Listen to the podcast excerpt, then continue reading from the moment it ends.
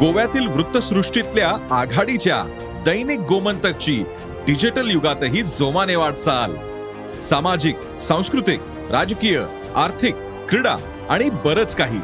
या सर्वच क्षेत्रातल्या महत्त्वाच्या घडामोडी थेट तुमच्यापर्यंत. केवळ अपडेट्सच नव्हे तर up to date Dainik Gomantak dot com या वेबसाईटला भेट द्या किंवा दैनिक गोमंतक ऍप डाउनलोड करा.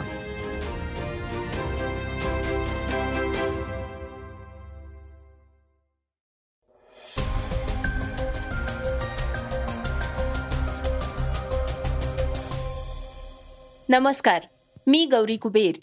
आता आपण ऐकणार आहोत सकाळचं podcast. Reserve bank of India लवकरच ई रुपया लॉन्च करणार आहे.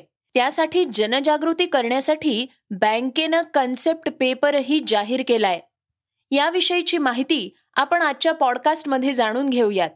आज चर्चेतील बातमीमध्ये भाजपचे ज्येष्ठ नेते नारायण राणे यांनी शिवसेना पक्षप्रमुख उद्धव ठाकरे यांच्यावर सडकून टीका केली आहे ते काय म्हणाले आहेत हेही आपण ऐकणार आहोत. चला तर मग सुरुवात करूयात आजच्या सकाळच्या पॉडकास्टला. सुरुवातीला ऐकूयात सोशल मीडियावर सुरू असलेली एक ट्रेंडिंग बातमी. सोशल मीडियावर दर दिवशी काही ना काही चर्चेत येत असतं. काही मजेशीर असतं तर काही थक्क करणारं असतं. सध्या सोशल मीडियावरचा एक आगळा वेगळा ट्रेंड व्हायरल होतोय. तुम्हाला माहितीये का तो काय आहे? आणि हा ट्रेंड आता व्हायरल का होतोय? लॉकडाऊन नंतर नोकरी सोडण्याचं प्रमाण वाढलंय. यामागे अनेक कारणं समोर आली आहेत. कामाचं प्रेशर असो की जॉबचा ओव्हरटाईम किंवा बदलतं जीवनमान या सर्व कारणांमुळे जॉब सोडण्याचं प्रमाण खूप वाढलंय. एवढंच काय तर वर्क फ्रॉम होममुळे आता ऑफिसमध्ये कामाला येणं लोकांना न परवडण्यासारखं झालंय. कौटुंबिक जबाबदाऱ्या असो की राहणीमानाचा वाढता खर्च. यामुळे पगारावरही प्रश्नचिन्ह निर्माण केलं जात आहे त्यामुळे ही लोक नोकरी सोडतायत. यावर उपाय म्हणून क्वायट क्विटिंग हा पर्याय समोर ठेवण्यात येतोय. सतत डेडिकेशननं नोकरी करणाऱ्यांनी थोडं कमी काम करावं. यालाच क्वायट क्विटिंग असं म्हणतात. काही लोक असे असतात की ज्यांच्याकडून गरजेपेक्षा जास्त काम करून घेतलं जातं. यामध्ये केवळ नोकरी टिकून राहण्यासाठी किंवा बॉसला इम्प्रेस करण्यासाठी आणि या व्यतिरिक्त प्रमोशन मिळवण्यासाठी अधिक काम केलं जातं. या गोष्टीला आळा घालण्यासाठी तसंच तुम्हाला जितके पैसे दिले जातात तितकंच काम करा आणि जास्तीचं काम अजिबात करू नका. हाच खरा या ट्रेंड मागचा उद्देश आहे. सध्या सोशल मीडियावर हा ट्रेंड मोठ्या प्रमाणात व्हायरल होतोय.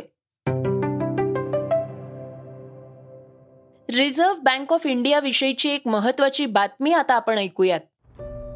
रिझर्व्ह बँक ऑफ इंडिया लवकरच ई रुपया लॉन्च करणार आहे. त्यासाठी जनजागृती करण्यासाठी बँकेनं कन्सेप्ट पेपरही जाहीर केलाय. पण हे डिजिटल चलन काही ठराविक बाबींसाठीच वापरलं जाणार आहे. या ई रुपयाबाबत जनजागृती करण्यासाठी आता कन्सेप्ट नोट जाहीर करण्यात आली आहे भारतात सीबीडीसी इश्यू केल्यानंतर त्याचा उद्देश निवड फायदे आणि धोके काय असू शकतात याबाबतही स्पष्टीकरण देण्यात आलंय. तसंच सीबीडीसी बाबतचा आरबीआयचा दृष्टिकोन काय आहे हे देखील यातून स्पष्ट करण्यात आल्याचं शिखर बँकेच्या निवेदनात म्हटलंय. आरबीआयनं पुढे म्हटलंय की काही ठराविक गोष्टींच्या वापरासाठीच रिझर्व्ह बँक लवकरच ई रुपया लॉन्च करणार आहे. या नव्या प्रणालीचा वापर आणि फायद्यांबाबत आरबीआय वेळोवेळी माहिती देणार आहे. गेल्या काही दिवसांपासून भारताच्या स्वतंत्र क्रिप्टोकरन्सी बाबत चर्चा सुरू होती. त्याचाच एक भाग म्हणून लवकरच ही सुविधा प्रत्यक्षात येऊ शकते. त्याची आता मोठ्या प्रमाणावर चर्चा आहे. ऐन दिवाळीत आता पेट्रोल डिझेलचे दर वाढण्याची शक्यता वर्तवण्यात येते त्याविषयी आता आपण जाणून घेऊयात. ओपेक अर्थात तेल निर्यात करणाऱ्या देशांच्या संघटनेकडून कच्च्या तेलाचं उत्पादन घटवण्याचा विचार सध्या सुरू आहे. जर असं झालं तर भारतासह जगभरात पेट्रोल डिझेलच्या किमती भडकण्याची शक्यता आहे. भारतावरही याचा मोठा परिणाम होणार आहे. कारण भारत सत्तर टक्के कच्चं तेल ओपेक देशांकडून आयात करतो. त्यामुळे दिवाळीनंतर पेट्रोल डिझेलचे दर भडकलेले असतील. ओपेकनं कच्च्या तेलाचं उत्पादन घटवल्यानंतर नोव्हेंबरपासून कच्च्या तेलाचा जागतिक पुरवठा दोन टक्क्यांनी कमी होणार आहे. त्यामुळे येत्या काळात इंधनांच्या किमती वाढू शकतात. केंद्र सरकारनं गेल्या काही दिवसांपासून इंधनाच्या किरकोळ विक्रीत वाढ केलेली नाही. विशेषतः जेव्हा भारतातील पेट्रोल डिझेलचे किरकोळ दर हे आंतरराष्ट्रीय मूल्याच्या तुलनेत बारा ते चौदा टक्के कमी होते. त्यामुळे दोन हजार तेवीस या आर्थिक वर्षाच्या पहिल्या तिमाहीत तेल विपणन कंपन्यांना मोठं नुकसान झालंय. ऑगस्ट महिन्यापासून महागाईच्या दरावर विपरीत परिणाम झाल्यामुळे देखील सरकार किमती वाढवू शकते. तज्ज्ञांचं म्हणणं आहे की कच्च्या तेलाचा प्रति बॅरलचा दर वाढल्यानं साहजिकच पेट्रोल डिझेलचेही दर वाढतील. पण सरकार ही दरवाढ लागू करण्यासाठी काही काळ वाट पाहू शकते.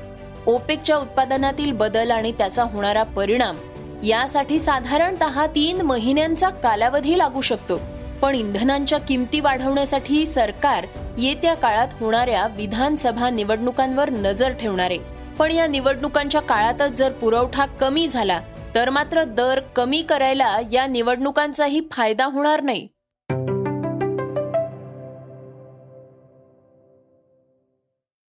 श्रोत्यानो आता आपण ऐकूयात आजच्या वेगवान घडामोडी.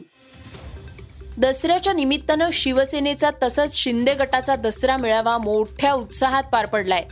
माजी मुख्यमंत्री उद्धव ठाकरे यांनी शिवतीर्थावरून शिंदे गटावर जोरदार हल्ला चढवला.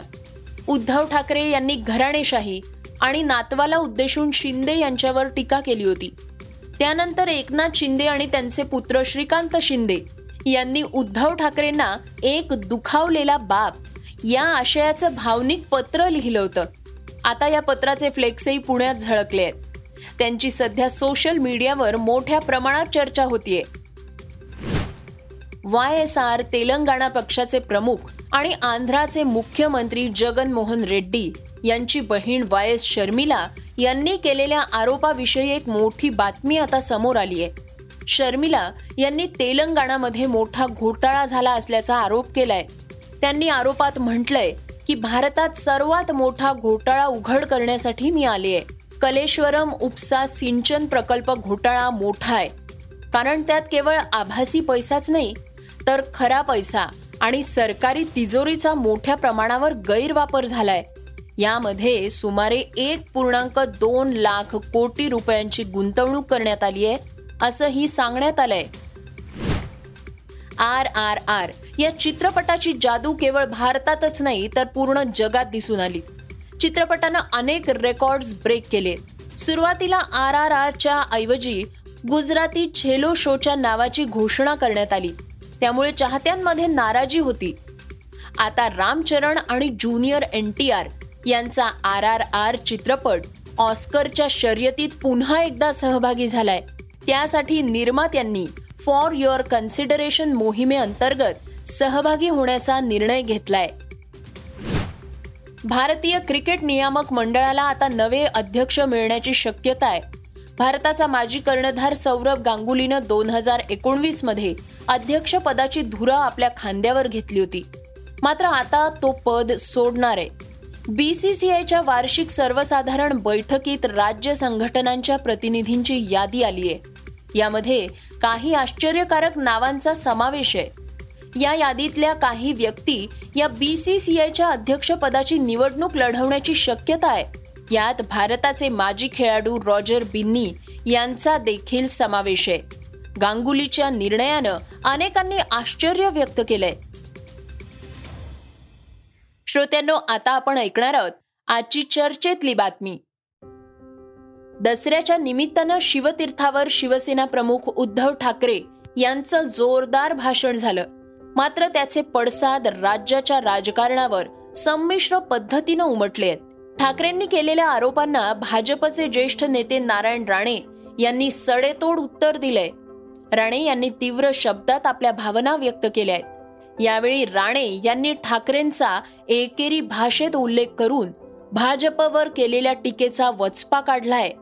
राणे म्हणाले का गेले काँग्रेस राष्ट्रवादी बरोबर? फक्त मुख्यमंत्री पदासाठी हिंदुत्वाचा त्याग केला बैमानी केली गद्दारी केली. असं हा उद्धव ठाकरे आहे. हा लवाड लांडगे आहे. मी जर नाव ठेवलं लवाड खोटं फार बोलतो. सगळं खोटं बोलतो. दसरा शिवाजी पार्कवर शिमग्यासारखा साजरा झाला. शिमग्याला शिव्या द्यायचं जसं काम होतं तसं शिवाजी पार्क या पवित्र मैदानावरून शिवसेनेचे उद्धव ठाकरे यांनी शिव्यासाहेब साप मंचकावर देण्यासाठी ती सभा बोलवली होती काय हा प्रश्न पडतो.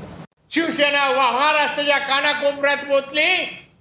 त्यात एकनाथ शिंदे नारायण राणे या सगळ्यांमुळेच पोचली आहे. तुझ्यामुळे नाही पोचली. तू आयत्या बिडावर नागोबा आहेस. काय कामाचा नाही. मला माहिती आहे काय कामाचा आहे आणि नाही. काय कामाचा नाही. आमच्या नेत्यांना काहीही बोललेलं खपवून घेतलं जाणार नाही. देशाची कायदा सुव्यवस्था बिघडवण्याचं काम करू नका. काहीही झालं तरी उद्धव ठाकरे जबाबदार असतील. थोडी तरी मर्यादा ठेवा. अशा शब्दात राणे यांनी ठाकरेंवर टीका केलीये. श्रोत्यांनो हे होतं सकाळचं पॉडकास्ट उद्या पुन्हा भेटूयात. धन्यवाद. Research and script Yugandhar Tajne. वाचा बघा आणि आता ऐका आणखी बातम्या. ई सकाळ डॉट कॉम वर. तुम्ही हा पॉडकास्ट ई सकाळच्या वेबसाईट आणि ऍप वर सुद्धा ऐकू शकता. विसरू नका या पॉडकास्टला आपल्या आवडीच्या पॉडकास्ट ऍप वर सबस्क्राईब किंवा फॉलो करायला.